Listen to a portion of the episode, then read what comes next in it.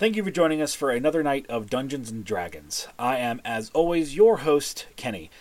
Uh, oh, also Dungeon Master. Um, we have our f- almost our entire party with us tonight. The sole exception is we are missing our rogue still. Uh, so we have our artificer. Hey y'all, Dylan playing Boomer. We have our uh, late plug-in for the company that we support full-heartedly on this D and D podcast, Critical Wick, for all of your Dungeons and Dragons and dice-based needs. Uh, check them out, criticalwick.com. Just Google search it. You'll find it. It might even be the first thing you get. Anyway, back to the roster. We have our Bard, It's me, Austin, playing L.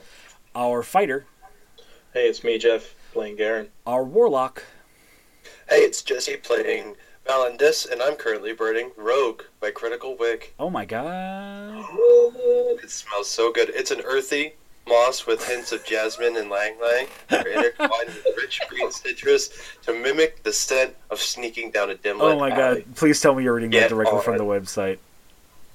Right off of it. oh, that's fantastic. Uh, and joining us for the first time, and hopefully not the last, we have our cleric. Hi, Scott, playing cleric. What's your cleric's name, buddy? Uh, Slate. And what would if if we were walk if you walked into a tavern and all of us were sitting around in that said tavern, what would we look at if we looked at the newcomer? Uh, so if you're looking at me, I'm about five feet tall, large white beard, crystal blue eyes, uh, slightly tan because of backstory reasons, and I'm dressed in full plate armor. All right. Uh, and so got a gruff look about me. you you sound not human. Are you a dwarf or something like that? I am sorry, I am a dwarf, Rust dwarf specifically. Right on. Um, so that's new. I hope you guys like our new addition to the party. Um, he has expressed interest to me and the rest of the party. He's a he's a good friend of many of the people here. Um, I dare say everyone here, and uh, has expressed interest in getting in the party for a little while now. Sorry about that. Bit of an emergency. Um, future Kenny, fix it or don't, and let, leave the joke in for the listeners to go. Wow, I wonder what happened. It's nowhere near as impressive as you're thinking. Stop thinking about it. Anyway, um, I believe we were just talking about yes, we were talking about what the cleric looks like, and that he was a rust dwarf, uh, and that his name is Slate. Yes. Great. All right, so returning to our uh, party, let's go ahead and place the bard who was absent last week at the Tinkerer's house. Um, to set the stage for you, um, L, while you've been out. Um, you guys arrived at Port uh, Meldrin, and Boomer her asked around if there was a tinkerer, um, or, or I think the tinkerer rendezvoused with you guys, and brought you back to his homestead where you've been work where he's been working on his uh, thunder cannon, and Roderick the Pitless uh, has just returned with a what looks to be a relatively fresh cadaver, and also about a hundred pounds or more of metal plating. Um, and has gone to the Tinkerer's basement where Boomer has tried to follow. Um, the Warlock and the Fighter have mentioned that they were going to go shopping and that they would be back later. They have not returned yet. And let's just go ahead and place you in the Tinkerer's home. Okay. How would you like to interact with that? I'm not sure who this Tinker is. Why why are we here at the Tinker other Uh, than the, the no one wanted to come here? The gnome wanted to go there That's it? to get his Yeah. gun to repair his gun. Yeah, I needed the workshop to uh, fix my gun. Oh, right, because the gun is still falling apart because of the terribleness, the horrible thing. Yeah. Yeah. Okay. Yep. Um, also, give me a rundown on. So we're here. We're just here to get a boat, right? Like we're just trying to go south. Yeah, as it stands, you got you guys are the, un, under the understanding that um, uh, Bagdura Zor has already uh, signed you all up to and paid for your fare your ferry across the ocean between Yelzar Majora and Betwince Yarda, and that the crew is expecting you all. Um, I want to say not tomorrow, but the day after, and it's the evening. So a day and a half from now, you're expected at the pier. Okay, Yes. cool. Um. Uh, well, L is probably trying to feign disinterest in the events around him, but I imagine that a skilled tinker's shop is probably really interesting. So he's like distractedly trying to look totally cool, but also really engaged in the things that are hanging on the Right. wall, and is like sort of really wanting to ask questions. Um, How do you? that, I don't really have any actions. All right. Did you not interact with, uh, what was it, um, 12, 18, and Roderick the Pitless, who arrived and dragged a corpse downstairs? Uh, is the whole party going downstairs after them, or was Oh. it just the gnome? The only people at the house are you and the gnome. Oh, well then, yeah. Let's uh, help our good friend and go down after the corpse robbers. I Okay. have a name. Damn it. Well, Boomer, good friend. It's, Boomer means good friend at gnomish. Yeah, you're right. That's not true. It's slang. It's at best slang. Uh, okay, so I believe I stopped you um, from entering the basement initially. Is that right, Boomer? And then, like after a moment, you were allowed to come in. Yep. All right. So at this point, um, I want to say it was 18 who had stopped you initially. Mhm. Um, sort of blinks his cyclopean eye, and then lets you enter. Uh, steps aside. You and Elle are able to walk down the relatively sturdy stairs that lead into the basement of a tinkerer's house. Uh, house. Mhm. Uh, and there on a repurposed table, um, turned into surgery uh, bed, is a flayed open corpse, and Roderick the Pitless with no gloves is uh, ank- uh, elbow deep um, with one arm and uh, steadying his his body with the other hand on the side of the table as he's digging around in this cadaver for who knows what. Uh, L vomits. Okay. Uh, I'm gonna move away, like from Elle, so I don't get vomit on me. Okay. I don't want to be showered with vomit. Uh, but I'm trusting this guy, like knowing that he knows what he's doing. Right. I, I'm just gonna like, kind of like, not so much circling him around him predator wise, but I want to be able to see what he's doing. Okay.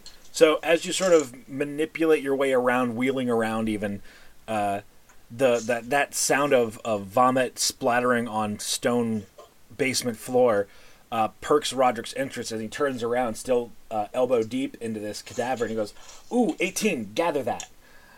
Uh, to which 18 sort of like rolls his one eye and then walks over uh, and scrapes Elle's vomit off the ground and cupped in his ro- his uh, metal plated hands, somewhat disgustedly, and brings Um, it over to Roderick. For, for, for just a piece of, um, you know, uh, spice on this scene. Yeah. Uh, for the listeners who, who don't know this because we did it off camera, uh, L recently just went on a shopping trip and Right. acquired a robe of eyes, which is a garment that he can actually see through.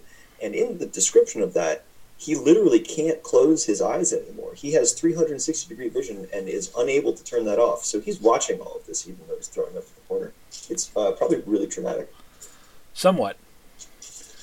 Uh, between your retching, um, Roderick goes sort of like breaking his sentence. Sir, is your is your is it magical? Is what? Is this bile magical? Sorry, you skipped just a little bit. What did he say? Is your bile magical? No, I. Why? What? No, I had. I don't know. Probably curried lamb for lunch. 18 you can drop it we don't need it and which 18 just sort of like like fa- flicks it off of his hands uh it's at this point um boomer you've sort of like gotten onto a stool or whatever and found a position where you can kind of watch this operation and uh, what you can clearly see is occurring is um, Roderick the Pitless is quite meticulously removing the vast majority of the internal organs from this cadaver, um, leaving intact the digestive tract and the heart.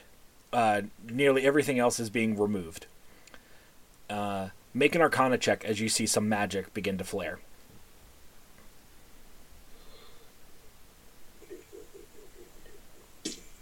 Oh, Hell yeah.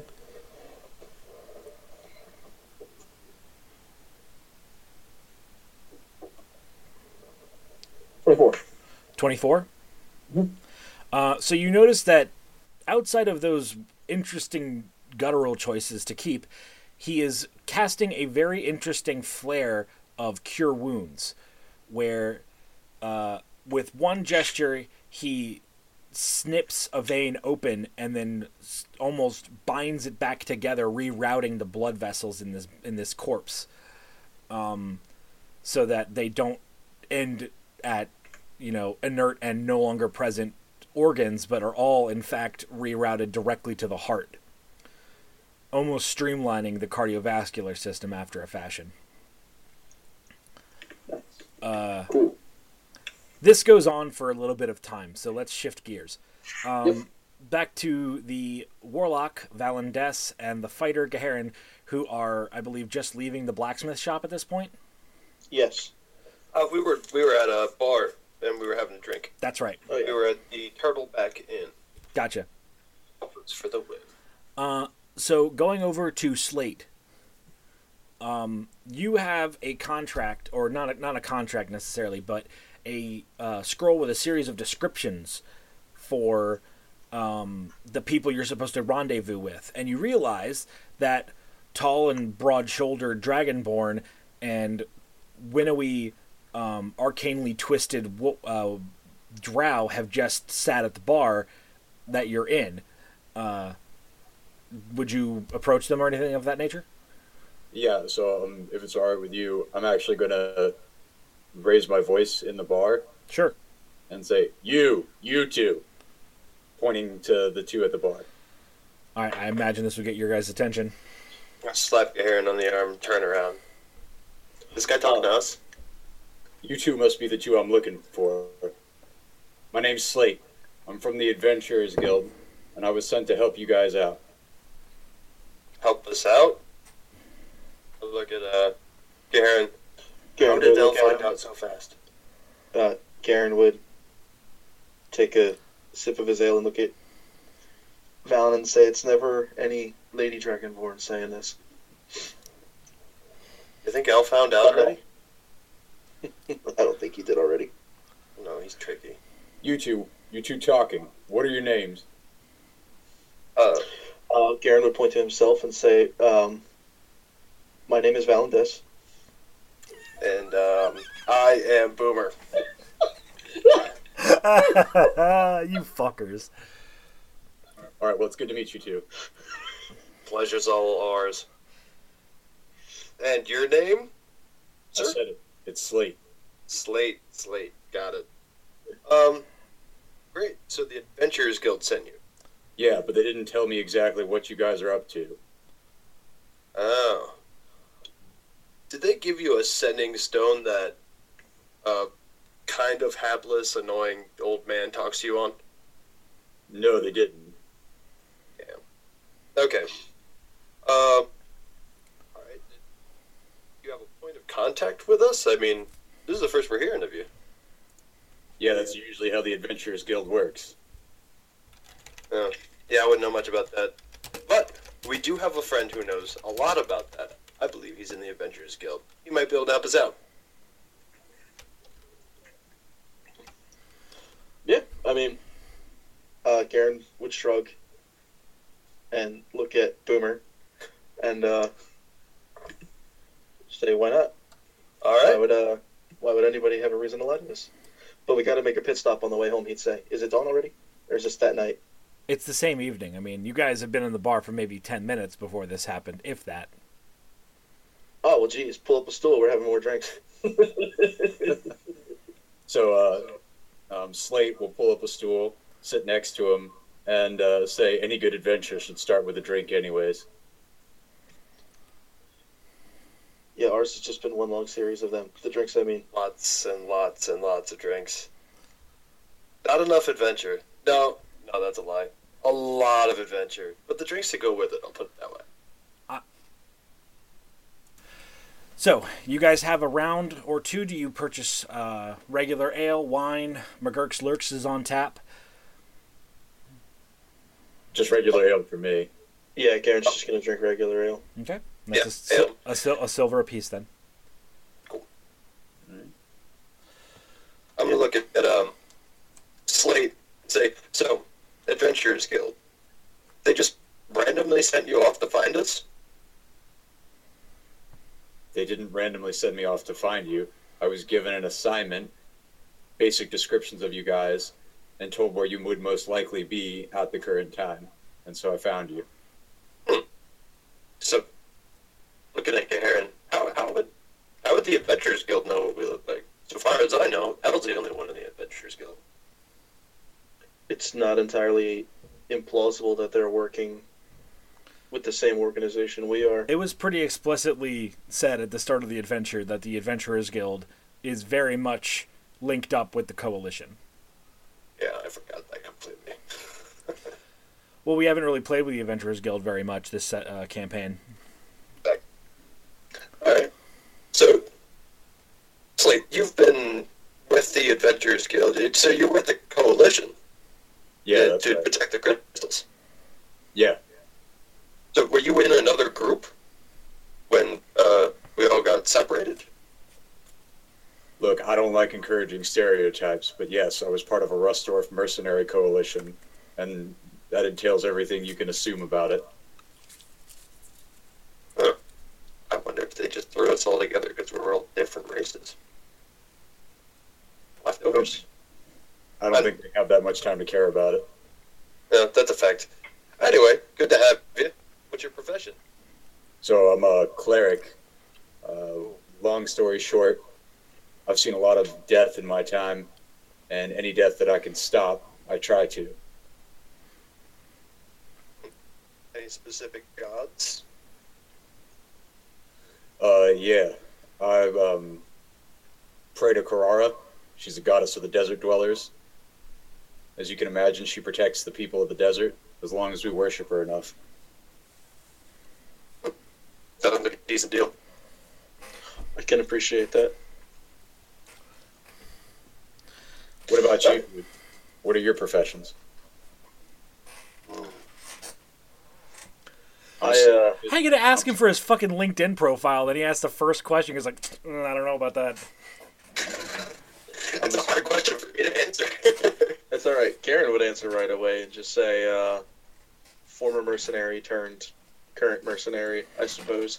And he'd kind of laugh at that. Like for some reason, it's really funny to him. Huh. I'm not gonna lie, with a name like Boomer, I figured you were into explosives. oh no, that's me. Oh, that's you? Oh, I apologize. So you must be into explosives then. Uh, it, it didn't matter. Yeah. Um, Definitely dabbles. um, I used to be a consultant for uh, some old noble houses. What kind of consultant? That's that's a good question. Um, kind of- uh, so consultant of sorts, um, basically dealing in secrets, um, more dark, dark backroom things. Um, nothing untoward, just information really. So not hookers Sometimes hookers, but not me. and drugs. Most likely. Often, Yeah. But you but you dabble in explosives. primarily. So how'd you get the name Boomer? See, it's a funny story. Um, oh, basically, uh, I was on on a mission, um, spying on a noble house on behalf of another noble house. Um, some things got knocked over. Some people shouted some things. Uh, one thing led to another, and the house and the house blew up. well, I guess you had to be there because uh, I'll be straight with you. Doesn't sound very funny to me. It was hilarious. Right. I got a little bit of a chuckle out of it. Garen says helpfully. Thank you. Well, moving on to business, gentlemen. What exactly are y'all doing here? Well, currently we're um, waiting to hop a ship on our way to uh, the Twin Ciarda to get to one of the um, one of the other crystals. Uh, we've made our stops at two of them. Um, the one in the south, the Fire Crystal, uh, found roundabout where you're from, and then up near here is the uh, the air air crystal. Um, took care of that just a few days ago. Now we're on our way to Between Ciarda, I believe that's where we're going to find the Earth Crystal. So we're performing these rituals on the crystals, and um, we think we're protected. Seems like it anyway. Sure hope we are. hmm I take it when we go to fix these crystals or protect them, we all get injured at some point. Very much so. Well, then it's a good thing I'm here. Pleasure to work with you, gentlemen. And then I'm just going to sip my beer quietly. I'm gonna look over at uh at Garen. Well, uh, it'll be nice having someone to take care of the boo boos.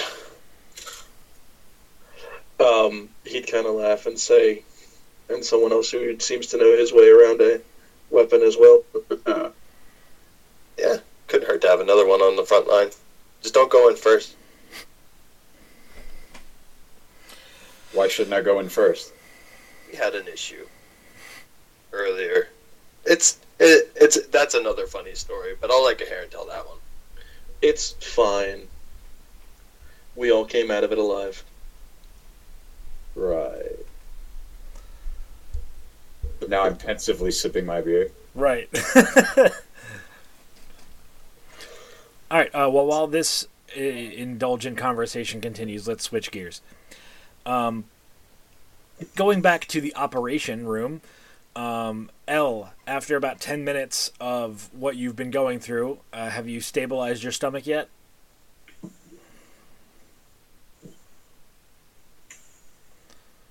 Guess not.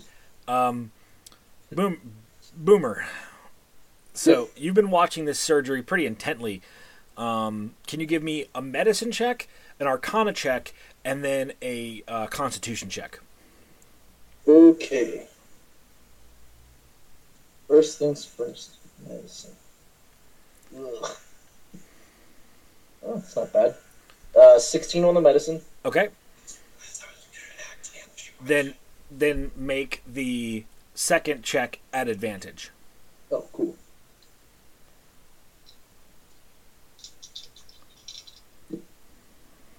Oh, hell yeah. Uh, 23. All right. Now make it's actually a Wisdom save at disadvantage. Oh, no. Those are two very different things. Well, that's a crit fail. All right. And before I get to that, what was your question, Al?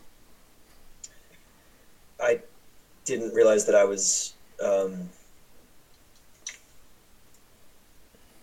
you know, muted, so I actually did answer your question.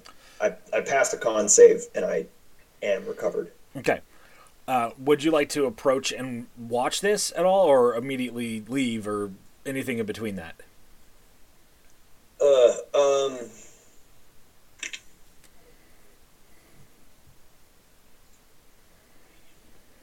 Let's let's um go back upstairs. He doesn't need to watch this. Cool. Um, He's But- fine to diddle his thumbs in the and twiddle his thumbs in the, in the Tinker's gotcha. workshop. By the time you leave, you look over your shoulder one last time and see that uh, during this or this uh, process, that twelve is standing behind Roderick with a with a leather sack, and as Roderick sort of carelessly throws bits and pieces out of this cadaver over his shoulder, uh, twelve is sort of like holding the sack up and catching the viscera. Uh, anyway, back to the skill checks. Um, so the medicine, you understand. Not only has he done what you've been seeing up to this point, but uh, it seems like he's making alterations where he is taking the plates of metal from 18's arms and hands, or sorry, as 18 hands them to him, and he Yeah. is uh, casting uh, flesh meld and Okay. melding the metal inside of the skin. Okay. Um, and uh,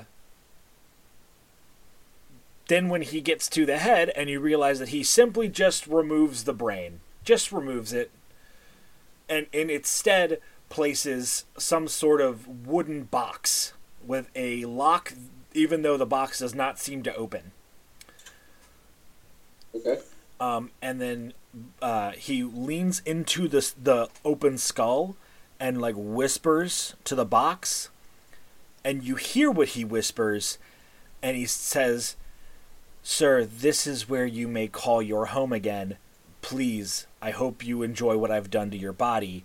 It will be better than you once knew it."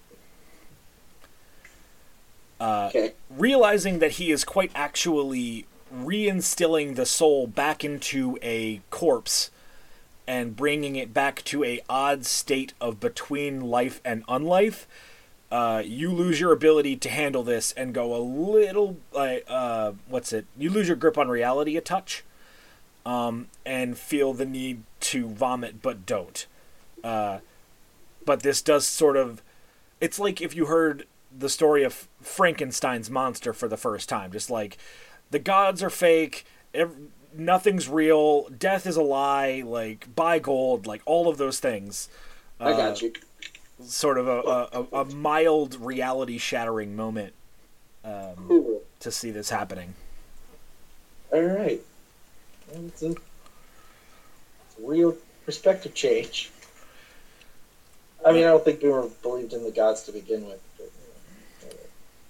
But, that's a harder sell in a word where the where the gods literally do show up every now and then every now and then. But he's never seen one. He's been in a hole. well you might be right uh But so cool. So he basically just calls this guy back from the dead and is like, "Hey, I made some stuff. I you know did a little remodeling. Hope you enjoy it." right and so this continues um what languages do you do you speak Uh, Gnomish, Dwarvish, and Abyssal. oh, then this will work out for you because he switches to abyssal at some point, and it sounds like he's giving he. You can see him hold a soul in his hand, and and sort of hold it next to the box, sort of like gesturing. If you go in there, you're accepting this contract, and that's that until his inevitable and potential secondary death, he serves Roderick at every will and whim, and should he survive an amount of time and re- be released, he will be able to walk the earth in his new form or release his soul back to the other realms, whatever he desires. Okay. But it is his choice to do so.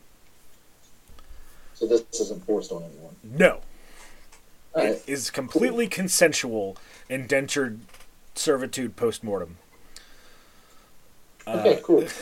and you can see the soul. I mean, there's no like cute Hayao Miyazaki like face in it or anything, but Oh, you can see the soul seem to understand this concept and willingly wisp itself through the lock in that goes into a chest where there is no opening.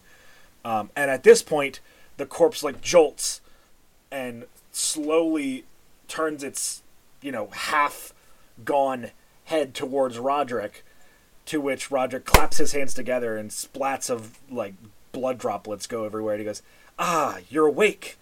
Stay there. I'm not done yet." And he looks up at Boomer and smirks a little and goes, "Satisfied?"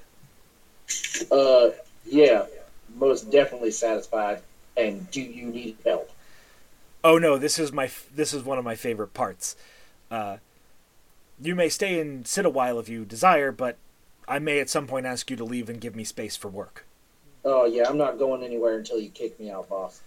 Will do. Um, so he goes back to what he was doing, uh, taking plates of metal and lining the interior of literally this bag of flesh, um, and then getting to the exterior of the, the limbs and molding the bands of metal around his uh, appendages, almost look making him look kind of like uh, Colossus from the X Men. Um, after he finishes this work, this takes a- an hour or so. Um, Mhm. But after he finishes all that, but before he closes the corpse and goes, I want to keep some parts of him secret, so if you would kindly leave.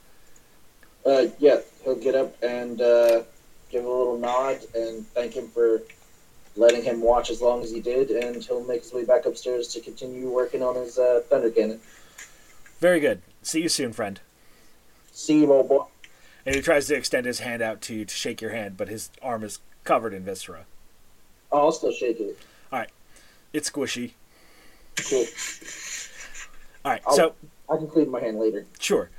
Uh, anyway, so cut back to the rest of the party, um, who have about an hour of time to play with at this point before you come back upstairs. Uh, back to the bar. Uh, Slate, Valendis, and Gaharin. Yeah.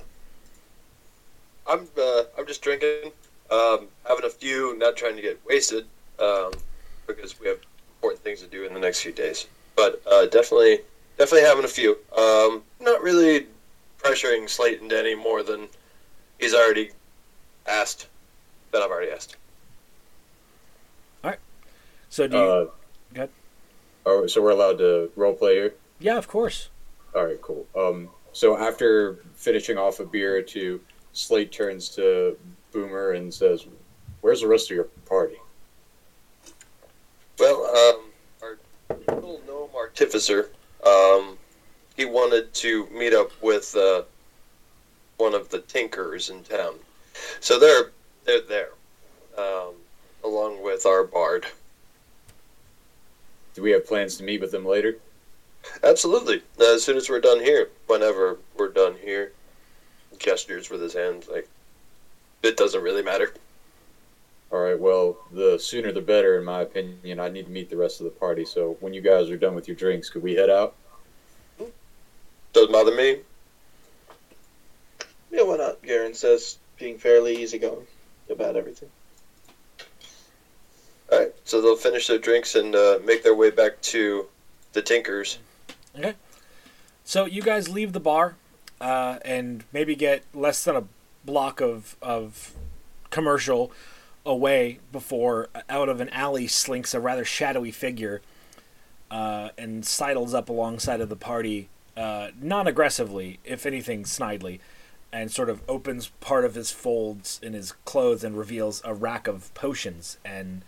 You see a, a get a glimpse of this person's face. Uh, he has kind of an Innsmouth's look um, sort of fishy almost. Uh, a nature a nature check would give you more, but um, he sort of says, "You all look like you're hitting the waves soon. Potions to breathe underwater, swim faster, jump higher." So uh, I'm going to approach the person and directly ask them, "Do you have any medicinal potions?" Oh, a healer looking for additional spells. Yes, of course, naturally. How powerful? Uh, just basic potions. Nothing too Potions, uh, fancy. Oh, yes. Uh, I only carry this much at a time. If you follow me back to my hold, I can show you my rest of my wares. Nope.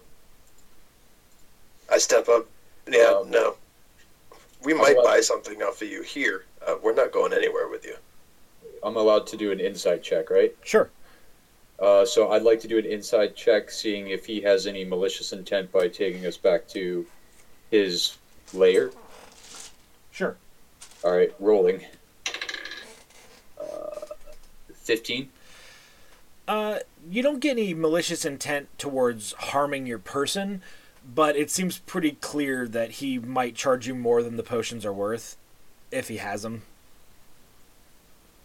Hmm. Boomer, you don't think this is a good idea?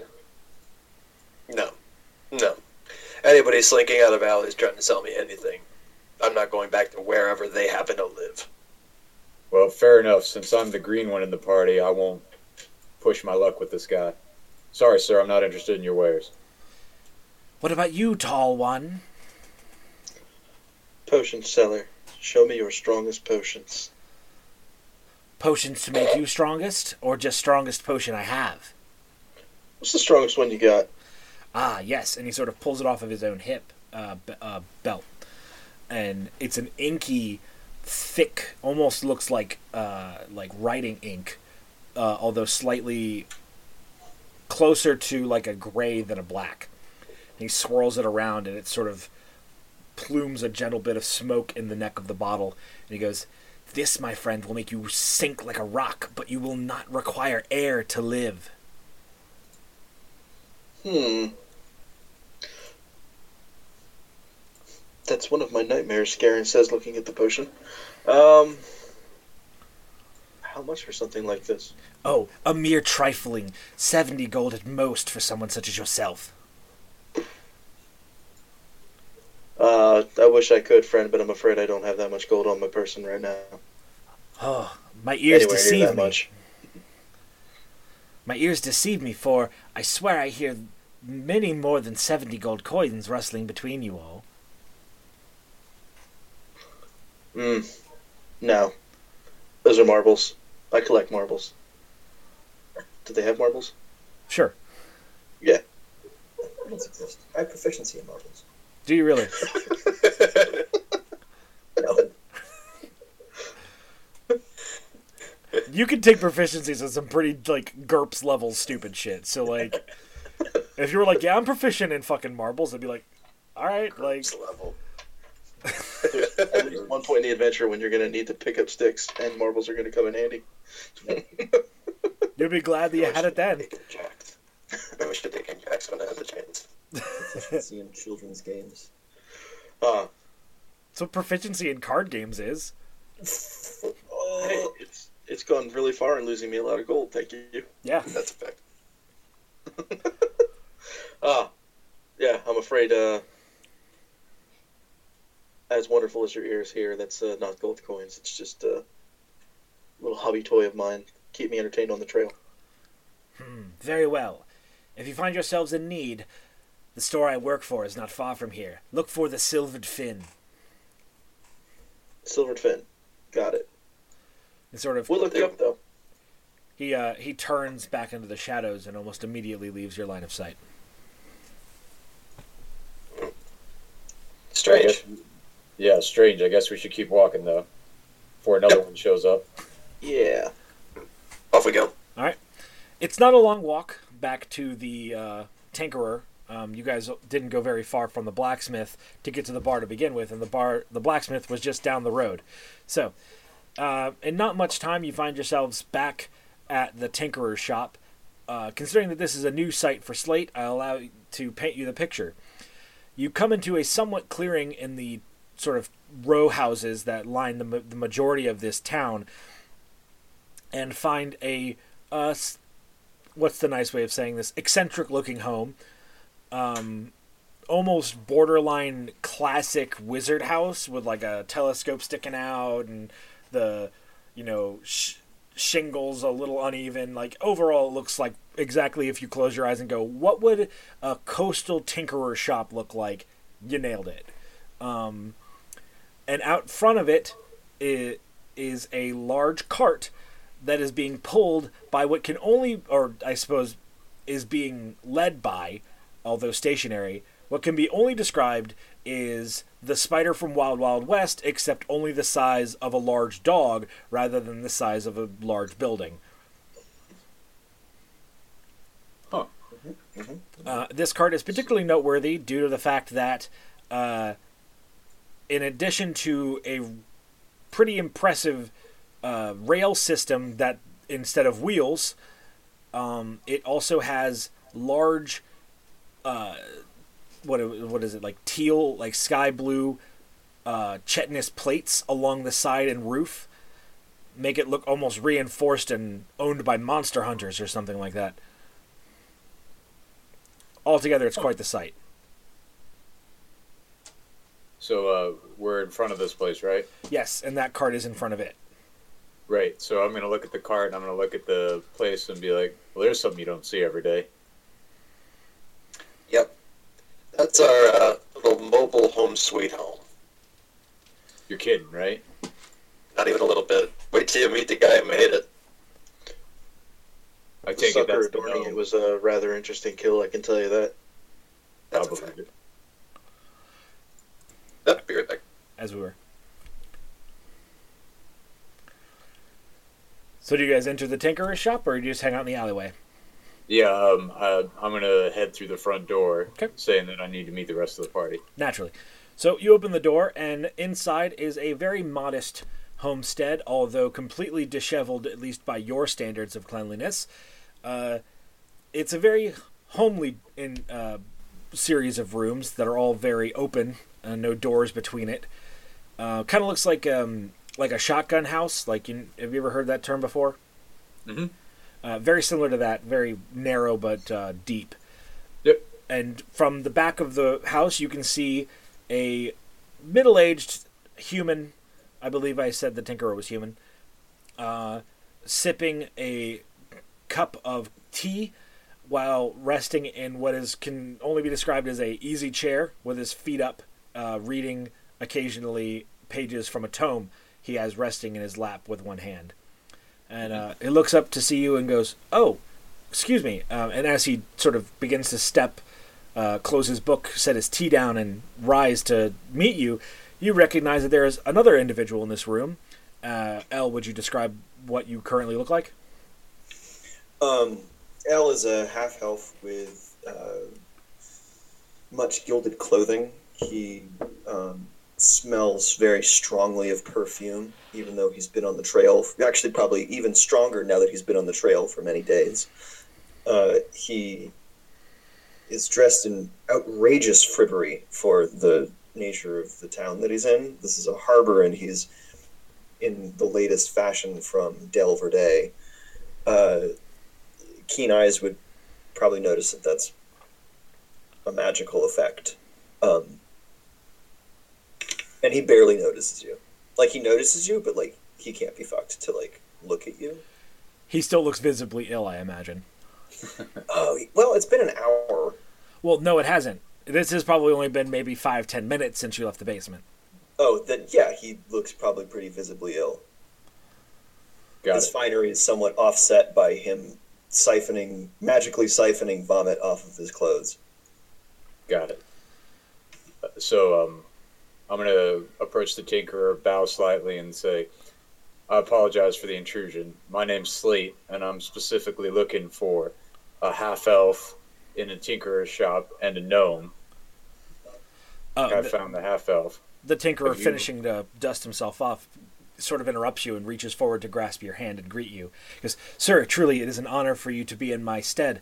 Uh, if I may be so bold, are you from the desert? Your armor sort of gives it away. I've never actually seen the craftsmanship of your people in person. I'm a bit in awe."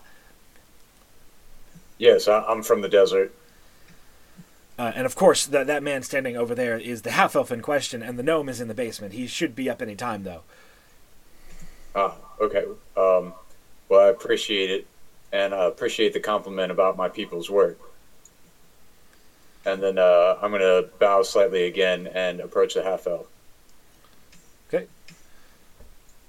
And so, as I walk to the half elf, I'm gonna extend my hand and say, "Hey, my name's Slate, and I was sent by the Adventurers Guild to work with you." L looks around you at the t- two members of his party, and he sort of gives them a quizzical look, like, "What?" Garen shrugs.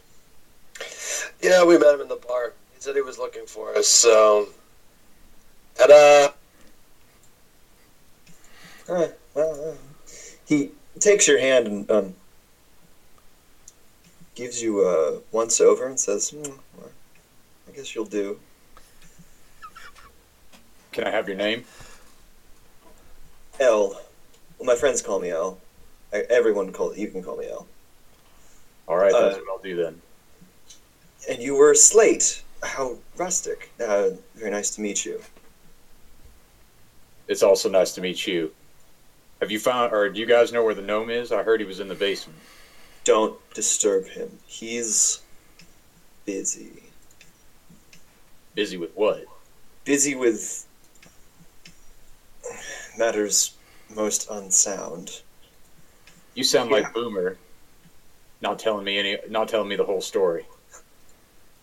You haven't. I'm sorry. Um, you are familiar with for our what? gnome. Like cut it out gesture.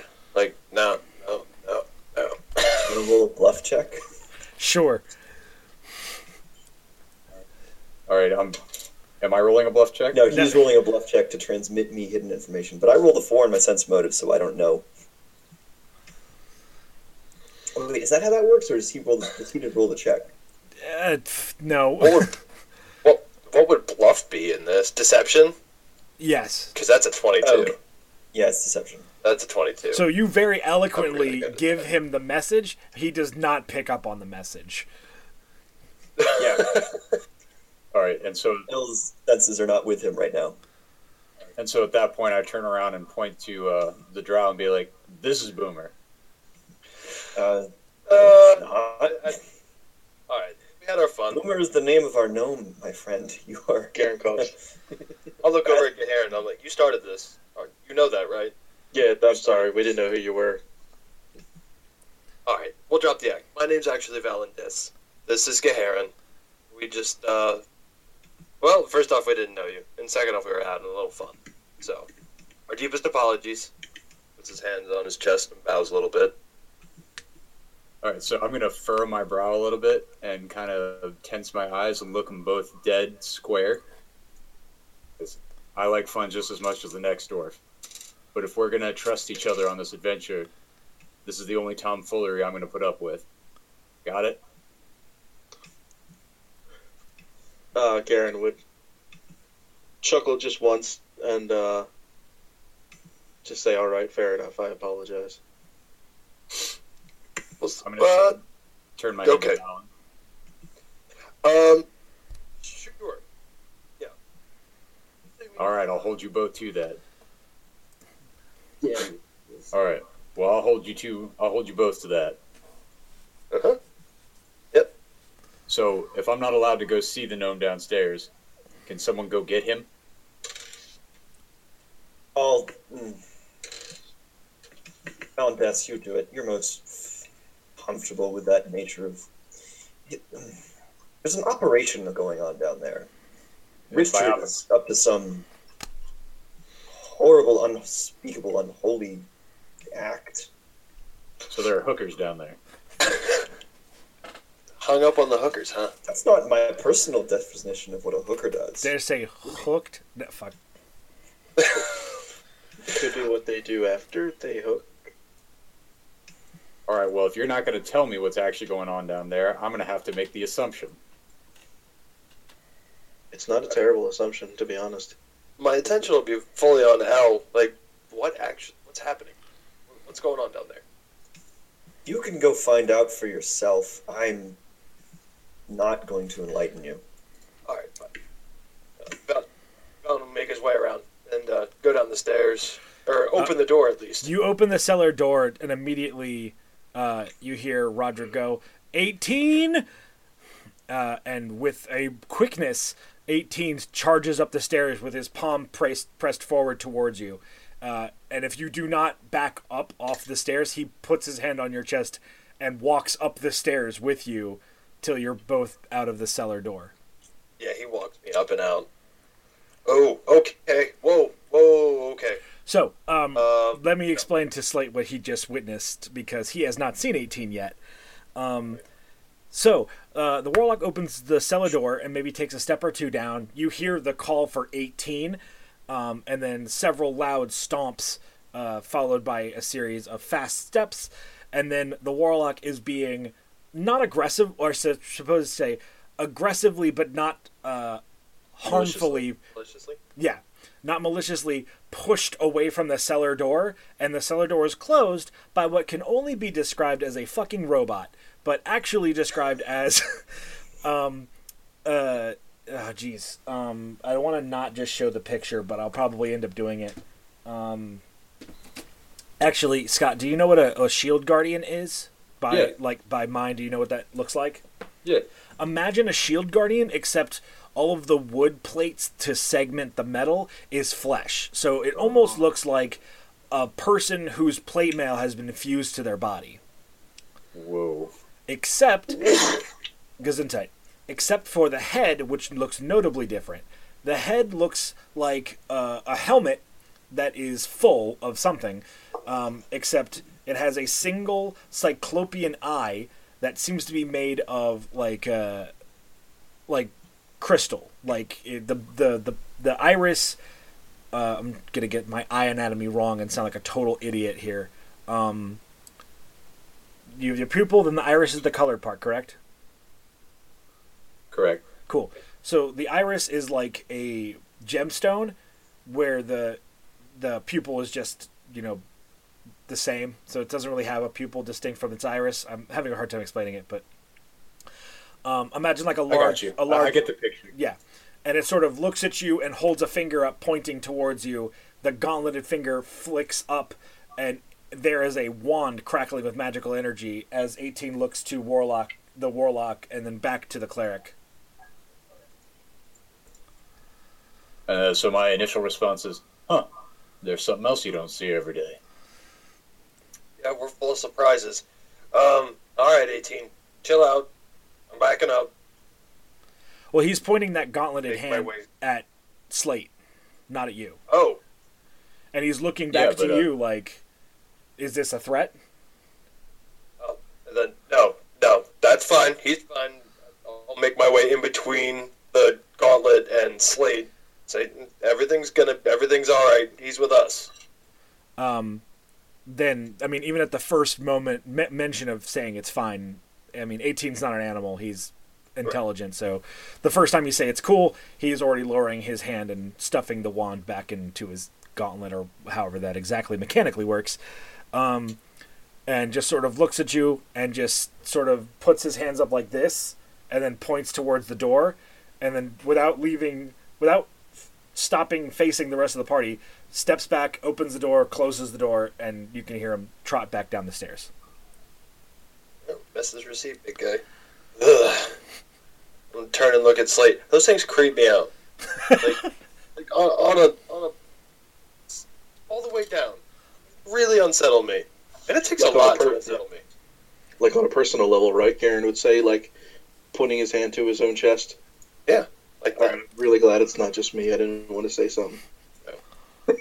And so uh, Slate's going to reply to that and be like, you guys spend a week in the deep desert, you'll see weirder stuff than that. We saw some weird stuff in the desert too. I'll believe it. Felt What like was it's that a giant thousand yard stare. yeah. So uh, when can we expect Boomer to come out of there? Uh, After that performance, God knows. I have no clue. L, any any idea of how soon they're going to be I don't want to know. maybe stitched up? Mm. All right. Well, I guess we wait. Um, well, if that's the case, I will take my leave and come back. I'd like to check out that silver fin the merchant was discussing.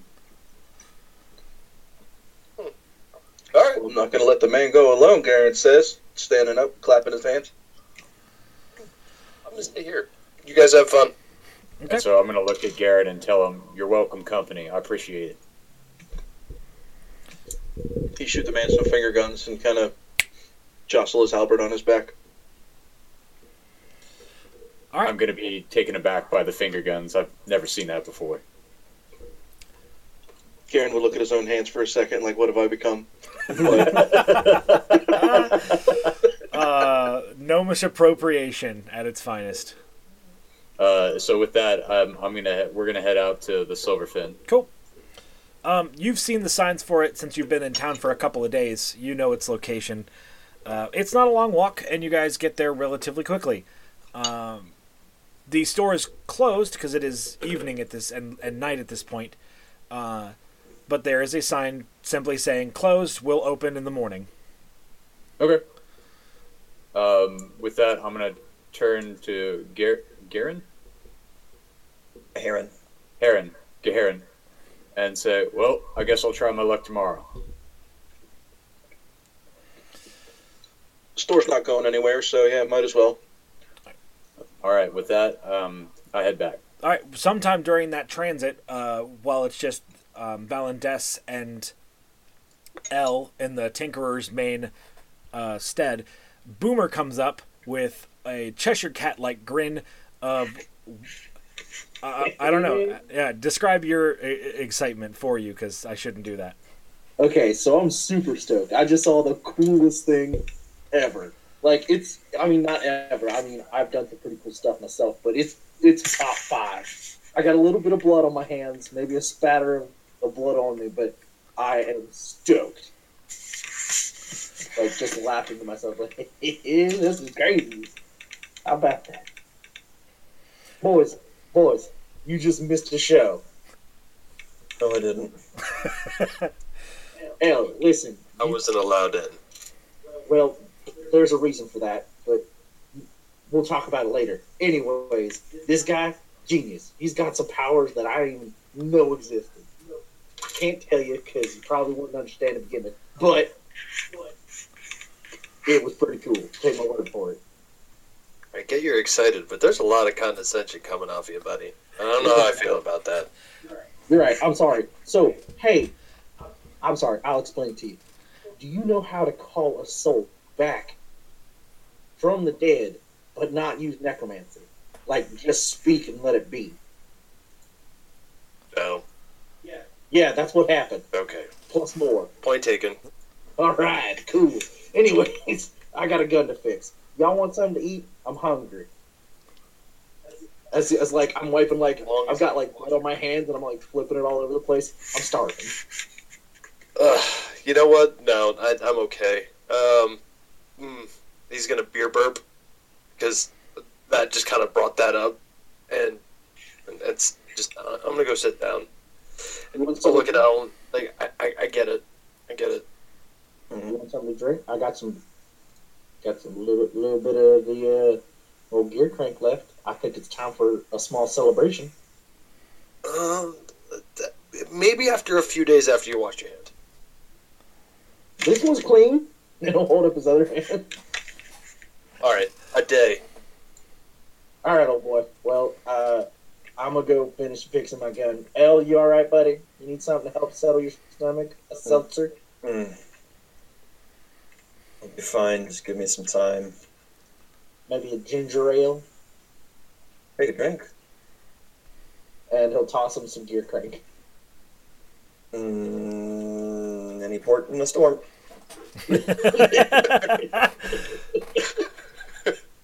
Uh, all right, you're And gonna then- you're gonna make the con check. Sure. Oh, there he goes. I got a three. Plus one is a four. All right. So as uh, tradition would dictate, when L drinks gear crank, he takes probably too big of a swig, gets it down, belches a little gout of flame out of his mouth, and immediately falls backwards onto the ground, unconscious. Perfect. Just gonna shake my head every time. Don't have teleportation magic in this world, but apparently you have a liquid that time travels. Yep. Yup. Anyway, Wait, it gives me an idea. I'm gonna make a flux capacitor out of you just have a fucking, just like a dumb like science gizmo in the back of the cart that just flows with like tubes of gear crank. And you're like, it really works. We just got to get to 88 miles an hour. Exactly, 88.8 miles per hour with the cart. Let's do some serious shit. Yeah. We got a new goal. My new goal is to is to Tokyo drift this thing and, and put, like some, make it nitrous. I fucking hate everything you're spider saying. runs super fast. No, this is over. I'm I'm I'm quashing this ridiculousness. Anyway, Oh damn! it, it, Oh, can't. Uh, realizing that he probably forgot something, I- I'll look up, and Val will look up and say, um, "Oh, by the way, uh, we, we met a cleric, a dwarf, and he was looking for us, What kind of looking for us? like sent by the Adventurers Guild on our same kind of mission, looking for us. Hey, All right, whatever. His name's Slate. He's kind of a stranger. and Gaharin just went off with him to the store. Probably shouldn't have let them go alone. Well, if he's dead, we know that he, uh, you know, He's a bad guy. yeah. You were always the smart one. And plus, it's Gaharin. If anybody's gonna be able to fight this dude, it's him. I, I mean, I'd be worried if we sent L or myself with him. I mean, I only have have my gun, and at the moment he says gun, he forgets everything. He's like, "All right, buddy, see you later," and then he's gonna walk off, get on his stool, and continue All right. tinkering. It's an I don't know if you need any help. it's I, a I will, buddy. You look nice today. Your hair's, I don't know, compliment. Bye.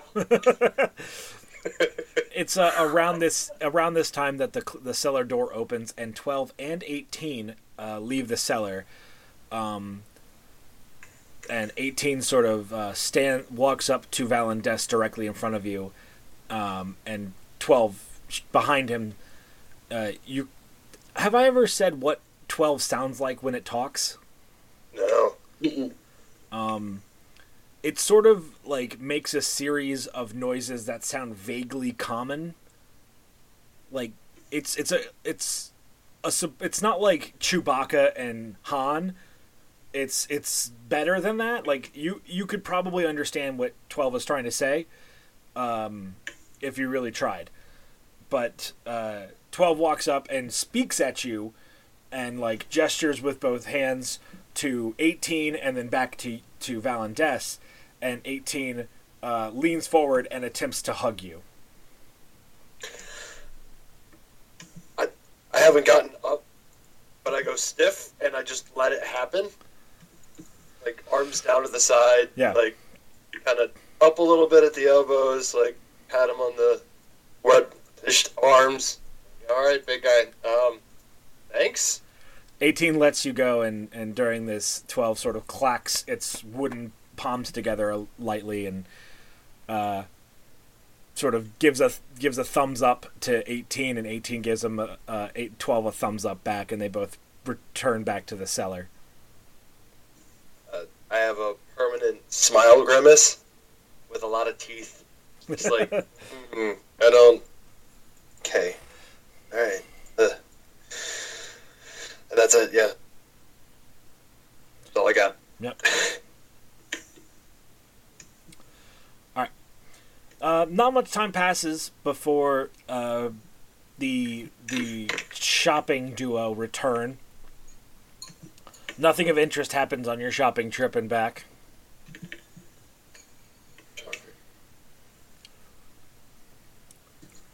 Uh, Garen would walk back in through the front door and kind of give like a hey, how's everybody doing? Yep.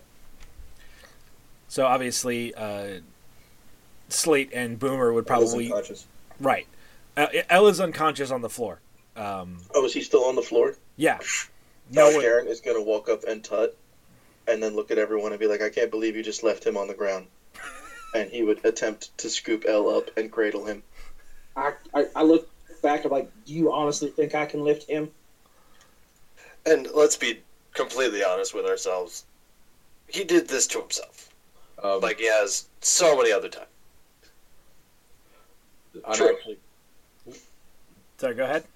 Sorry. uh, I'm actually going to go up to him and uh, try and do a medicine check on him. Okay. Go ahead. Hot damn, 24. he is undeniably unconscious due to uh, intoxication from alcohol. Huh. Uh, Garen would look this late and say, "Don't worry, he's a bit of a lush." Uh, yeah, Much when it comes to I gear don't crap. have a spell in my arsenal to cure drunkenness. Uh, don't worry, it's his fault and he deserves it. Fair enough. Uh, with He that, he would it. kiss L on the forehead. Good night, sweet prince. Good night, my sweet prince. no dreams now, honestly. I love how Does L dream of elven sheep? No I don't want to know what L no dreams of. L dreams of gilded sheep. Dreams of your mom. Oh, that's fine. Garen doesn't remember her anymore. Yeah, it's fine. But um, Who? Blast. still holding L. Garen would say, "Are we sleeping in the cart or?" Uh, maybe. There's got to be an inn around here. I will not be sleeping. I got work to do. Boys. By the way, uh, Slate and Boomer, you have seen each other for the first time probably by this point. Yeah. Oh, hey there, old boy. You must be uh, Granite. Uh, I mean Slate. Uh, it's a pleasure to meet you. And he'll uh, hop down off his little stool and go over and, and shake his hand. Uh, I'll uh, extend my hand and shake it and kind of chuckle and be like, "Yeah, and you must be Banger. I mean Boomer." Well, your mom calls me banger, but no, no I'm just kidding. I'm just kidding. Boomer would say, "It's like, ah, ah, you got me, old boy." Anyways, uh, uh, and in Dwarvish, he'll, he'll say, "It's good to, to see you. You know, welcome to the wel- welcome to the to the to the band of adventures. Uh, I'm Boomer. You know, and if you ever want something stronger to drink than piss ale, uh, I, I got you covered. Oh, also, this handshake is squishy. Oh yeah, my handshake is squishy. It's got blood and stuff all over it. Yeah. Um, Slate's not phased by the blood, Cool. being a mercenary from the desert. Right. He's just gonna shake your hand, uh, take everything that you said, and be like, "I'll keep that in mind. Based on this uh, group of adventurers, I may need it." Yeah, we all need it. Anyway, see you. And then he's gonna go back and continue working. Also, quick question. Sure. I'll talk to Alan when he wakes up. Never mind. All right. Um, so what do you guys end up doing for a rest? Uh, I'm gonna look for an inn. Okay. There are several. Um, although it will be pointed out to the party that uh, upon looking for a place to stay, that the Tinkerer reminds you all that you already paid him to sleep in his upstairs. That works for for me. everybody? Yeah. Mm-hmm. I And forgot so about that. Slate's gonna point to himself and say, "I never paid for it." Uh, the Tinkerer sort of sh- shies away and says, "Please, my home might not be the coziest of stays, but I've been given a, a recent wealth by your compatriots, and I would gladly extend extend their my kindnesses to you, if you are all in the same company, of course." Well, if that's the case, I refuse to refuse hospitality. Thank you kindly. Well then, before anyone becomes too tired, I will make sure that the upstairs is presentable enough and uh, roomy enough for such a host. And he takes a set again, sort of finishes his tea, and heads upstairs to do precisely that. Uh, it's not long before he returns and says that the room is fit for your amount of people to rest. um, so when I see him come down, I'm gonna turn to everybody and say, "Well, it was nice meeting y'all. I think we're going to work well together, but I need my rest, so I'm gonna head up." Uh, yep. Nice meeting you. Good night. Good night. Just let me know when, when Elle's woken up. Uh, the morning. Yeah, Well- Garen's gonna Garen's gonna tuck him in. Uh, about what time are we? Are we at right now? What time is it? Let's call it mid to late night. Like, not midnight, but like, It's getting late. yeah, it's getting on. Well, Val will shrug and say, "All right, I'm turning in." Pass out. Well, so does Valen come up like shortly after I do? Yeah. So uh, I'm just gonna let you know. uh, Is this all one room, Jacon? Yeah, it's a single room with uh, a hodgepodge of cots and mattresses making the beds. Okay. So, um, Valen, when you come up, I'm just going to let you know that if you came up a couple seconds after me, I've already taken off my armor and I'm actually on bended knees uh, and my head to the ground praying, which you can see is like praying, just to let you know. As soon as I round the corner and see you like bend a knee praying, I'm gonna stop and like sneak quiet as quiet as I can around you and lay down. Like trying to be, for the most part, respectful. I just met you. Right. And so uh, I, you know, I get up out, out of my prayer. I nod to you, like respectfully, knowing that you were courteous, and then I also go to bed. Little I'm- salute. I Pass out. imagine at some point Gaharin drag or carries L up and tucks him in.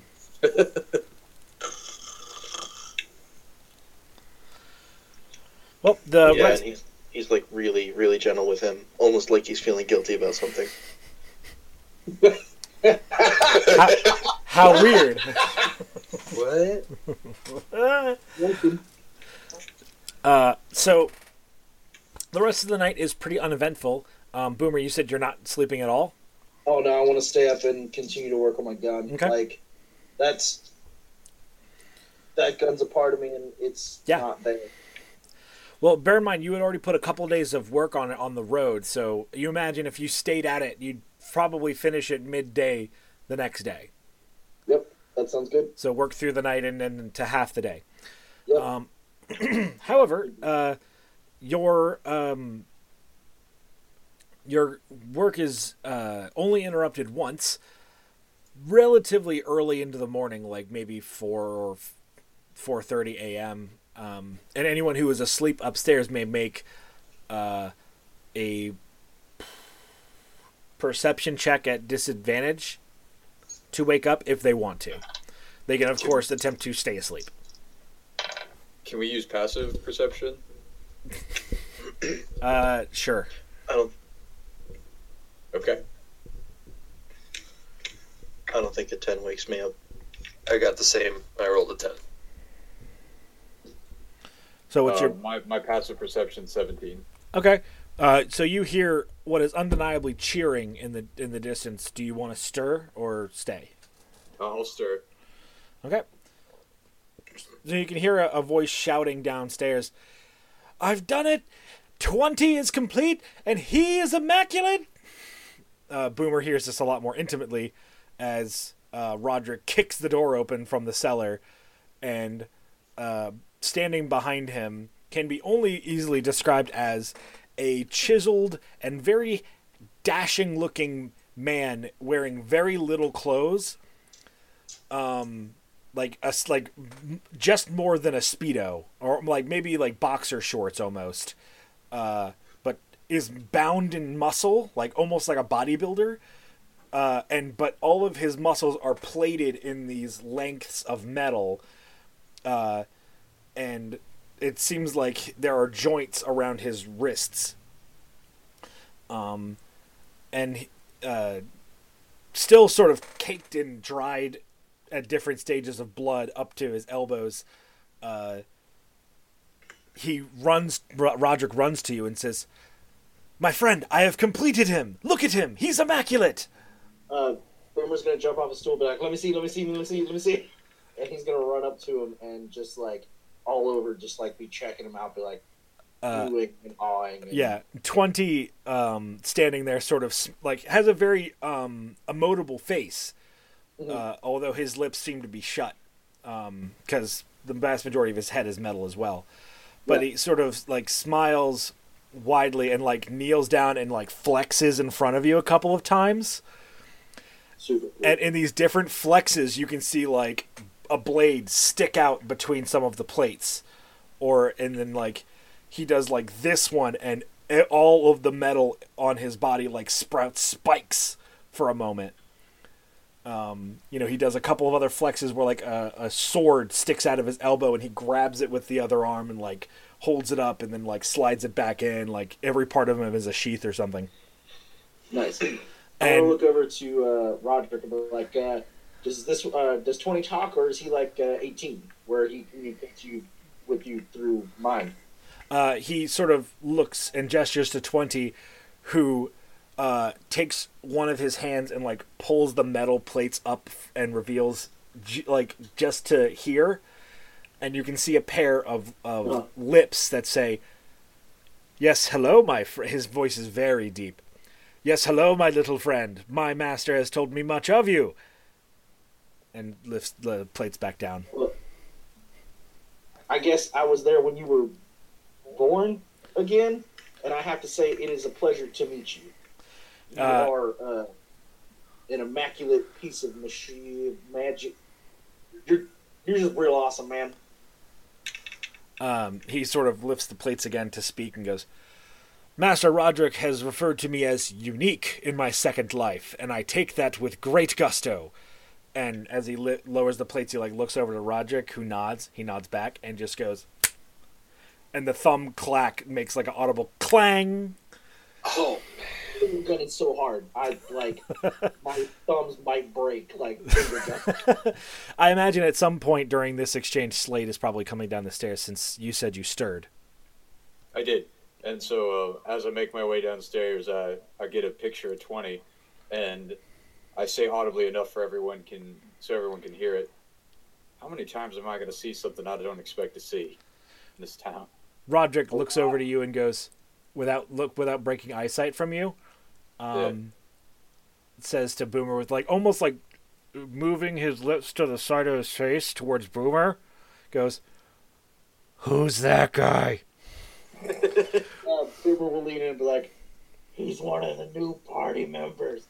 Someone else sent him, but he seems okay." Immediately, his demeanor shifts, and he steps over towards you, hand extended the whole way, and goes, "Ah, well then, it is a desirable pleasure for me to finally meet you, new person. My name is Roderick the Pitless. You may call me. And so, Oh, please.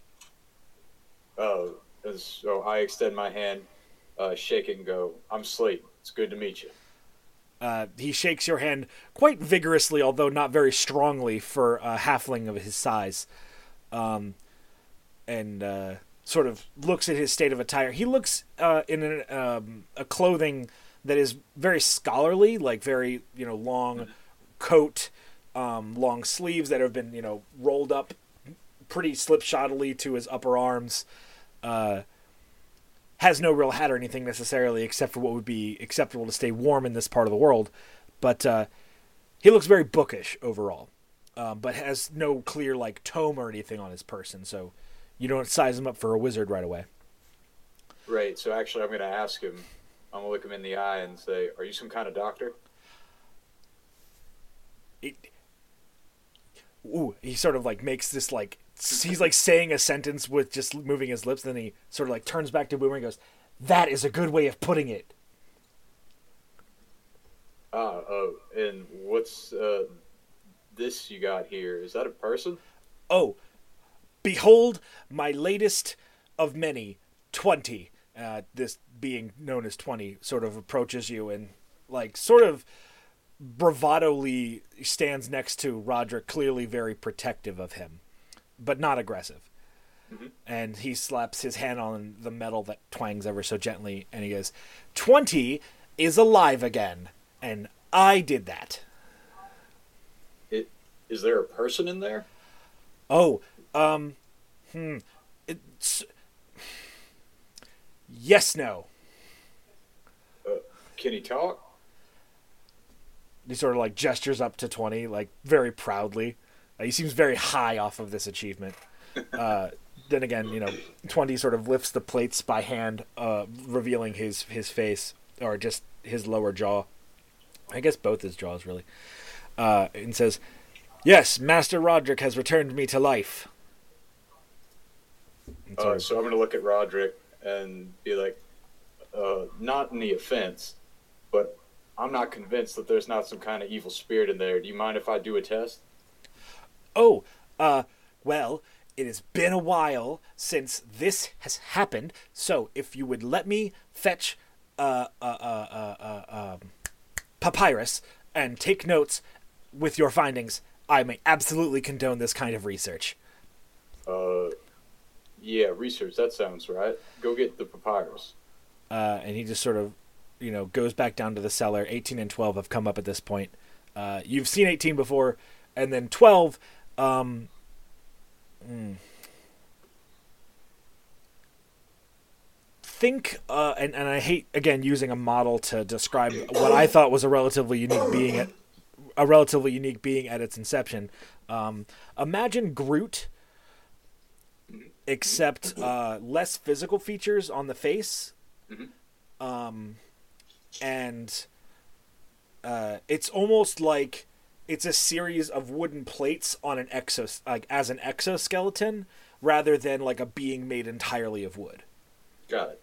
Uh, when I see 12, I'm not phased at all. In fact, I've kind of come to expect this, you know, type of thing around here. And uh, twelve sort of grabs at its own forearm, pulls uh, the wooden plates off or up, as, with a hinge, and there's a roll of papyrus in his forearm because of Of course, there course there is. Sort of pulls a, a length and looks at Roderick, who's like, more. Pulls out a little more and then you know tears it and hands it to Roderick, who he then you know closes his forearm. Uh, and Roderick pulls a hard surface from somewhere in a tinkerer's shop and uh, begins to be ready to write and goes, "You may proceed." All right. Um. So, I approach twenty and start walking around him and examine him thoroughly, and then I, um, non-violently or non-provokingly pull out my mace and activate its light ability Okay. and pretend to do something scientific. It's pretty obvious that I'm nervous and it looks like I kind of don't know what I'm doing.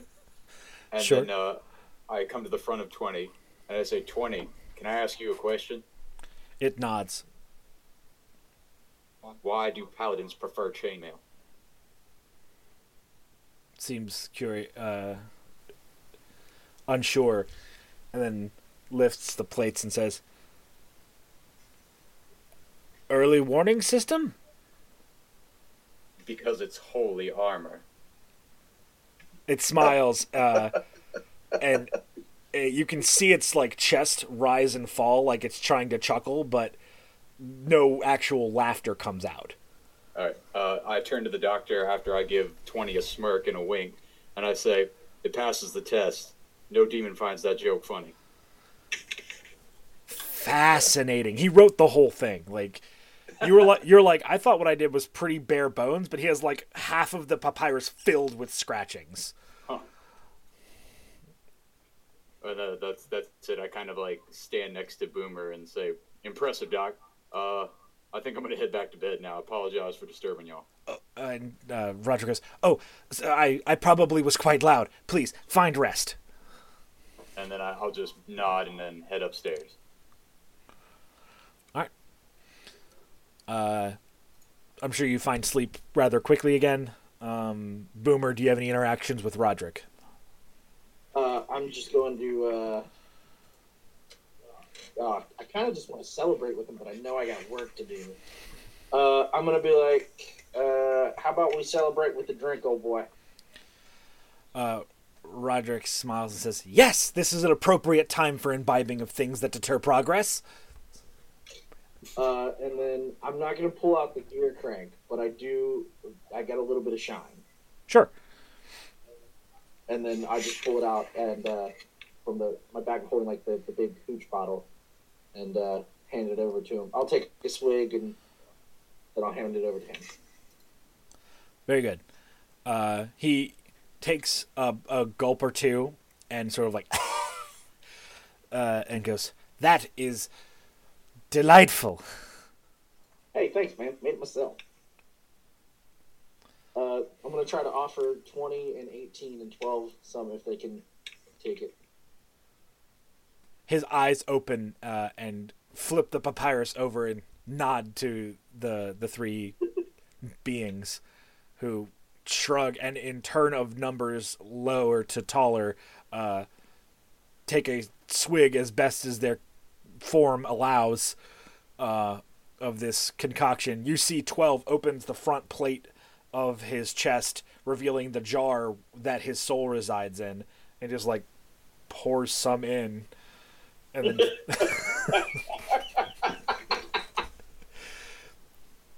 Nice. and and hands it over to 18 who you know like plugs it into like one of the plates plate spaces uh, and then hands it to 20 who's able to actually drink it uh, most directly. And uh, Roderick says well what and 12 like shrugs 19 seems to be a uh, 18 is kind of personified with very um, robotic movements, maybe because of just his construction, but uh, seems to almost have a a minor sway that lends to more realistic movement. Uh, whereas 20 shakes his head and goes, I can, and lifts the plates and says, I can feel it within me and I can taste it on my tongue, but no effect. All right then. Well, happy birthday. Uh, that was some good work. I'm amazed, and uh, Roderick, that was truly something to behold. Uh, I didn't know what I was getting into, but I'm glad that I was there to see it, and I appreciate it greatly that you let me watch. Roderick nods a time or two and takes a swig of the shine before he hands it back to you, and then sort of points to the sky and begins to fall over. To which uh, twelve is the fastest of the three to catch him. Gotcha. Like, well, time for you to go to sleep, old boy. I'm gonna get back to work, and uh, I'll go get back to work. Uh, you, you see that 18 and 20 seem to take it upon themselves to stand guard at the door of the Tinkerer's house, whereas 12 brings uh, Roderick up to bed, much like Gaharin brought L. And, uh, all right. So it's morning. Caca, caca. Um, everyone sort of stirs, I imagine, at one point or another. And you all have a full day ahead of you. Yup, uh, Garen's gonna rise and shine and kind of stretch and uh, stand up, put his hands on his back, and lean back and uh, look around. And if it's not too early, he'll oh boy right out of there like it's Christmas. Okay. You go downstairs and you fucking see uh 20 standing next to 18 at the front door. They seem to be conversing, although without words. Yeah, he's gonna make that sound and like stop and kind of like, Uh, is anyone else around? He's gonna look around for anyone else. okay. Uh, just Boomer working on his gun. Uh, he's he's just gonna point at it and look at Boomer. Yeah, that's twenty. Uh, he, it's his birthday. Tell him happy birthday. 20 waves. Happy birthday. Garen's gonna say, putting both his hands together and kind of pushing them out towards him. Um, he's not super comfortable because I, I'm picturing it as kind of like Rocky from Rocky Horror Picture Show, but with metal, Yeah, On him? and bigger. Like, overall bigger. and it's the greatest thing I can think of. yeah. Um, he's then going to snap his fingers because he realizes he forgot to wake up Balin and run back upstairs and shake him awake. Alan, you awaken to Gaharin shaking you. Oh, God. Big lizard man. All right, fine. Hi. Yeah, good morning. We have an errand, he says. Okay, all right. Well, let, let's let's go. Yeah, he's already out. He's already leaving. Um, you hear you hear 12 grunts, some sort of noise towards you, Gaharin, as you leave. Uh, he stops and, and looks at him. uh, get, 12 then points down to uh, Roderick and sort of gestures is, uh, like, do you, do I need to wake him up? I don't think so. Um, we should be fine. Did he have any more business with the blacksmith? 12 nods. Then yes. 12 sort of like uh, takes off his left pinky uh, and then like reveals that the, it's a syringe and stabs Roderick with it. Uh, to which Roderick wakes up. Yes, what? Of course. And hands it back to 12. I am just always made more uncomfortable by you. Well, that's fair. I'm uncomfortable with you. You're three times my size. I mean, No, please don't take it as an insult. It's you're just so new to me. That's entirely fair. Uh, we're going to the blacksmith. Uh, your friend said you had some business there as well. Oh, yes. Is it the next day or the day after that? I can't tell. Uh, well, it's the day after yesterday, which is today. That is correct, although does not tell me what day it is in recollection to when I fell asleep. Rubbing his eyes. It's it's the next day. Fallon says this is the next day. Oh, Yesterday, this was tomorrow, but now it's today. yes, you keep telling me things I know.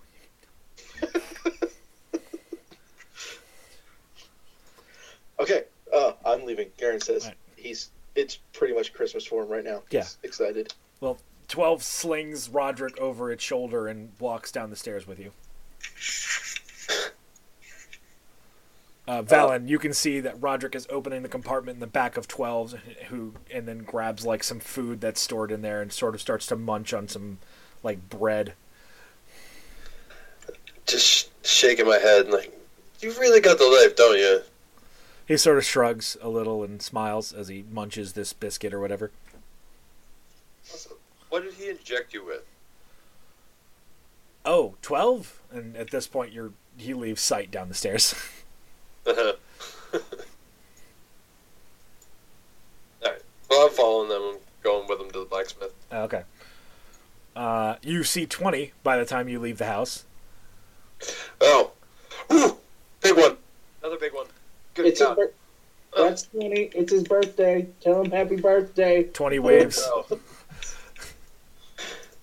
Ah, all right. Hi. Happy birthday.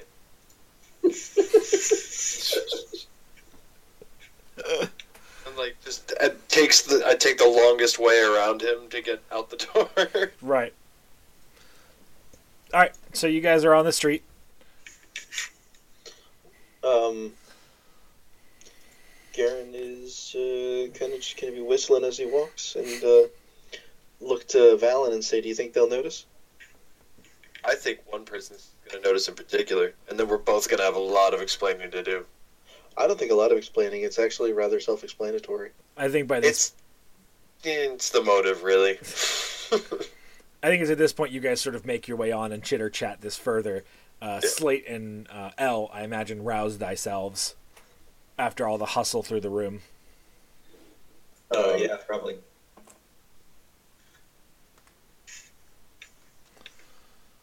Uh, so I wake up and I uh, unroll a very small mat and assume the position of prayer again.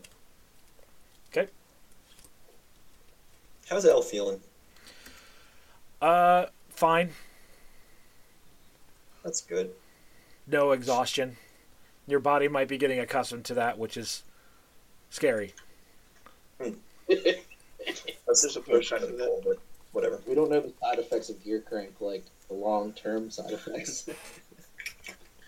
you might you might get magic cancer or something. Oh my god. Or, or you know, contract vulnerability to fire. Who knows? You've got Oh. astral AIDS.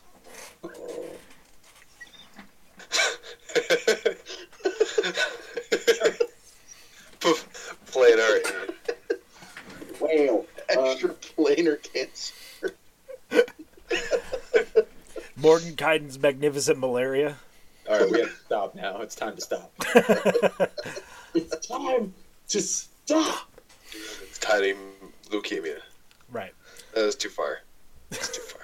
All right, so you two, you two wake up. Uh, oh, Al, as you Uh, sort of cool. lean up, you find that there's a full water skin on your stomach. It's nice. Somebody, somebody's thinking about me. Elle uh, drains that. It it feels good. Um, then gosh, Gorsh, uh, he's gonna. Uh, he doesn't really have any business. What? Uh, how long do we have? Do we have until the ship leaves? uh, it leaves next morning. Okay, next morning. Cool. Um, Elle turns to Slate and says, "Oh, we're the last ones." Uh, Slate gets up from his prayer, looks out in the eye, and says, "Yeah, I'm pretty sure everyone's already gone." well, it's nice of them to wait for us. They had things to do, I suppose. Yes, shopping or whatever. Oh, I need. Do you suppose a podunk town like this one has coffee? I could use a coffee. You know, we were at an inn last night that looked like it had a various uh, assortment of accoutrements. Well, lead me there. I'll see if they have decent beverages. Uh, if it's all the same to you, I'll take you there. But then I got to make a stop at the uh, Silver Fin shop. Sure. Whatever. Uh, so then I'm gonna start head. I'm gonna roll up the small mat that I was praying on, Mhm. and uh, head out the door without. Okay. Uh, as you guys come downstairs, L, you see 20. He doesn't vomit because he doesn't have the vomit in him. Hell, that's 20. It's his birthday. Tell him happy birthday. 20 waves. Also, come here, I gotta ask you something. There was nothing happy about your birth. Sure it was. I was there. I was there too. What do you need to ask me? Come, come- come here. I can't come over there. I'm working. I got my fingers all in stuff. Come here. L wanders over to him. I got Oh. my fingers all in stuff. Yeah, my fingers all in stuff. I'm working. Hey, uh, lean down here real quick. He obliges. Hey, man. Uh, listen, I hate to do this. You know, me and you are friends, and you know, I'm a little strapped for cash right now, and I needed to make some uh, some stuff on the on the cart. I wanted to make it bigger, maybe get the supplies and do it while we were on a ship. I don't know. Have us some room in there while we're so we're not all cramped together. Maybe make another, make a couple other, uh, you know, improvements on it. But uh, I was wondering if I could take a small loan out, and I'll pay it back once we get paid for this job, or if I come into some cash. How what how how much are you talking about? I don't know, man. Uh, I thought we could make that trip together later on in the day. Sure. Yeah, that's that's fine. I'll give you your own bunk and stuff. It, it'll be nice. If you can promise me private quarters, I will finance whatever project you think you need. oh, damn. I guarantee it. Now, I'm not saying they're going to be huge, but, but I can make you like a small door slash, you know, where people won't bother you. Any amount of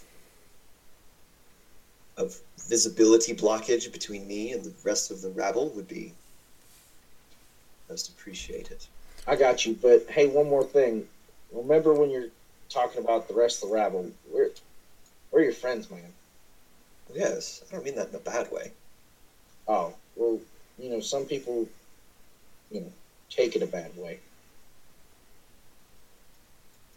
Just saying. Just something. Just food for thought. Not all of us have been treated kindly by the upper upper echelon of the world. So, just sometimes remember that, old boy. All right. I appreciate you. Go get whatever you need to get. Sure, And tell twenty happy birthday. certainly. I'll I'll come back and apologize once I have fully awoken. Any That's fine, man. Remember, twentieth birthday. you can't make me be nice to that thing.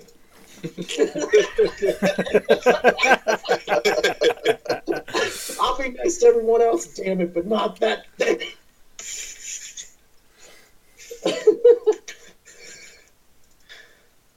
I got you, old boy. Have a good one. Bye. Thank you, friend. And he strides out. Late. It's twenty. It's twentieth first birthday. Say happy birthday.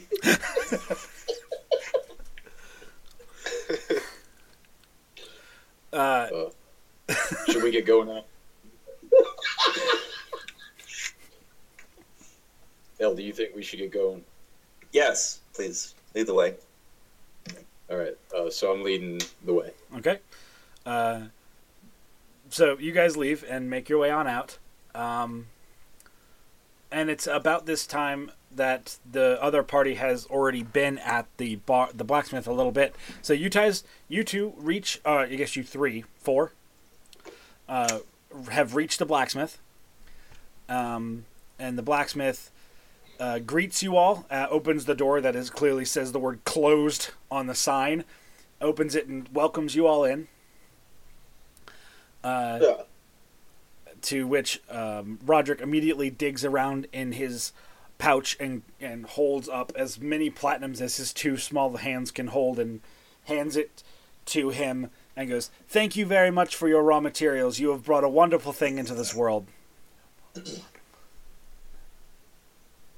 The blacksmith sort of nods and puts this no small sum of coin in his apron and nods and then uh, looks to the um, fighter and goes, Sir, I have completed your order. And I have your tools, Garen says, holding it up with a wide smile on his face. Thank you very much. And he takes the, the tongs back from you and sort of points you towards the large wooden mannequin that is currently holding what was promised, the full plate that you've desired. Uh, Garen's gonna clap, actually clap, and then um, walk over to the gear and look it over and kind of inspect it and run his hands along it. The blacksmith smile says.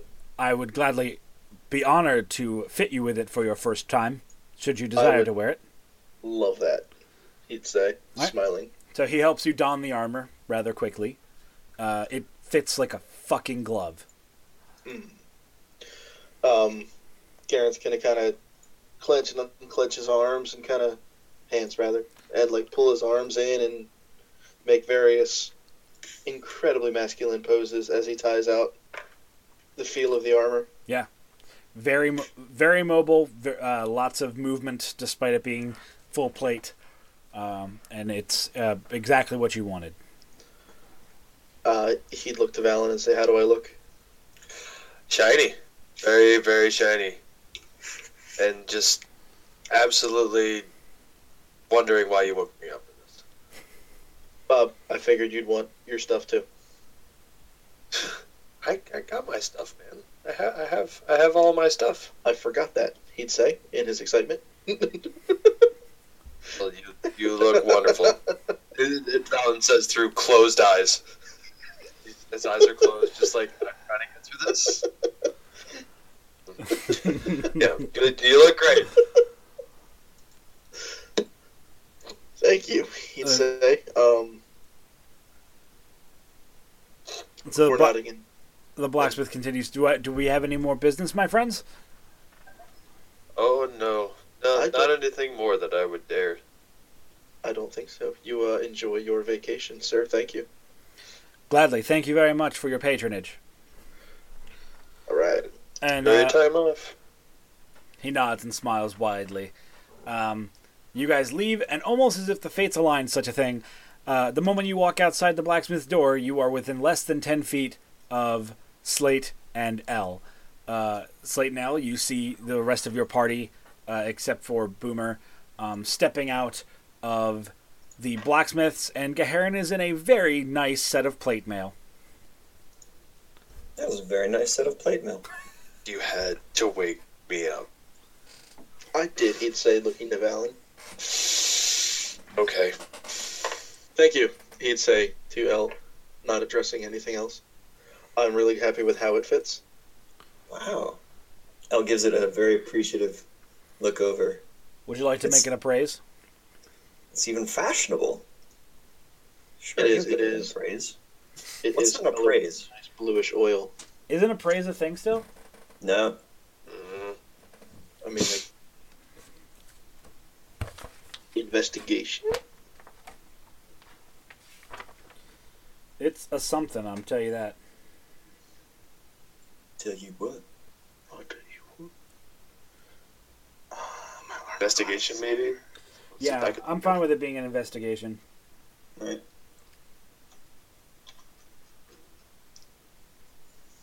Uh, 23? You know that that plate mail that he's wearing could have cost him no less than two grand. Hmm. It's a, it's a wise investment there, my friend. Thank you. As uh, I'm sure we've joked about in the past, uh, anything that keeps the enemies far away from you is a good investment. I've been told. That is the case, says L, a master of deception. Garen is not, and he's smiling still. How did you how did you afford this? Funny you should ask. He At said, that, Valen is doing his best slight walk away, as if to distance himself without being obvious. Um, I might have borrowed a little money. Did you now? Yes. Yes, I did. Uh, you said it Did was anyone fine. else care to borrow any money from me without asking? I did ask. You said it was fine. Hmm. You don't remember after Boomer injected you with Gear Crank? Did I say it was fine, or did I mumble something, or did I not respond? I heard it was fine. Hmm. But I didn't think it would be fair to just take that money from you. So as soon as we all live through this adventure, you are more than welcome to the share from my earnings. Well, seeing as how this armor protecting you does protect me in a sort of second-hand sort of way, I suppose it's a worthy investment. It is. Do you remember when there was a monk beating the shit out of me? I do. Fondly. And not you?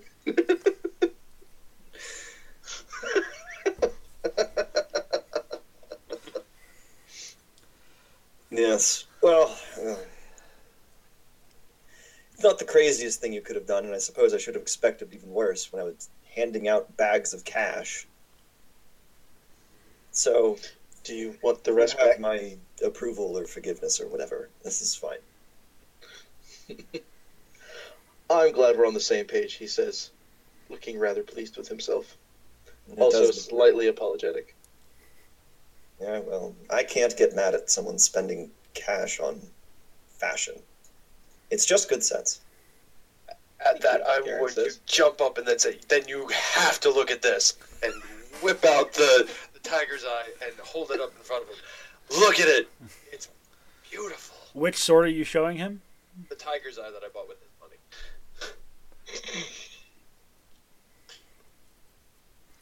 Would you like to describe the sword since you're Yep, making it- the sale? It is a, it is a gorgeous uh, magical sword. It has a, a tiger's eye gem mounted in the, uh, the hilt of it at the crosspiece, right? Yeah. Or at the bottom. Okay, yeah, the crosspiece. Um, and the scabbard's all ornate and matches the, the ornateness of the uh, the handle and the crosspiece and all of it. It's just a beautiful short sword. Can I appraise that and see how much it costs? Uh huh. I did not get as well that time. That is a, a seven. Um, can you remind me how much you paid for it? Uh, I want to say it was a grand, but I'm not sure. Yes. yeah, it was a grand, even grand. Okay. You know we spent more than 500 for it, but you can't be sure past that point. That looks expensive. Not as expensive as you would think. You know my silver tongue and me. I bartered quite a while. It down to a very, very reasonable price. It was very reasonable, Garen says, to reinforce that. So long as you didn't spend more than 500 on it. Well, it might have been a little more than that. Garen makes like a pinching motion with his fingers. is beautiful.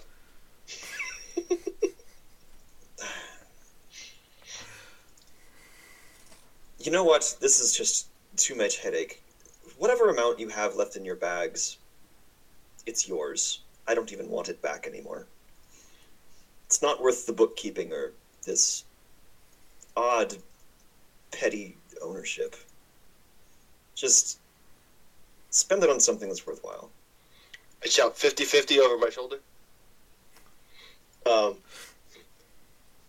Garen touches the bag at his waist. 50 50. Sure. Alright, Frick. good. I'll give it to you later. You gotta feel for Slate in this. Like, he's supposed to trust these people, and they are actively revealing their, like, chronic distrust in one another. It's been a rough time. We're doing pretty good. This is this is healing moments. Ice, Ice, Ice Mountain was not good for the party. oh. Ice Mountain. No. yeah. Anyway, uh, I think with you guys sort of uh, either collectively going to the bar for coffee or imbibing, uh, I think we'll end it there for the night. It's getting rather on. So uh, once again, thank you all for joining us for Dungeons and Dragons. I am have been as always your host and dungeon master Kenny. We have our wonderful party that we've had tonight, introducing and not and concluding for first for us this evening our cleric, Slate the dwarf. who isn't quite sure what he's seen for the first time. Our fighter, Uh, hey, it's Jeff playing Garen. Y'all have a good night. freshly clad in the hottest plates. Our warlock, Hey, it's Jesse playing Valendis. Everybody have a good night. who is still holding up his sword, going, "Huh, huh." Our artificer, Hey y'all, it's Dylan playing Boomer. Y'all have a good night. who is so close to being full again. And lastly, our bard, Uh, it's Austin playing L. who just can't be bothered to be the fucking team bank anymore. Thank you for joining us. Have a nice night. Good night, everyone. night y'all. Good night. Peace. Sleep tight.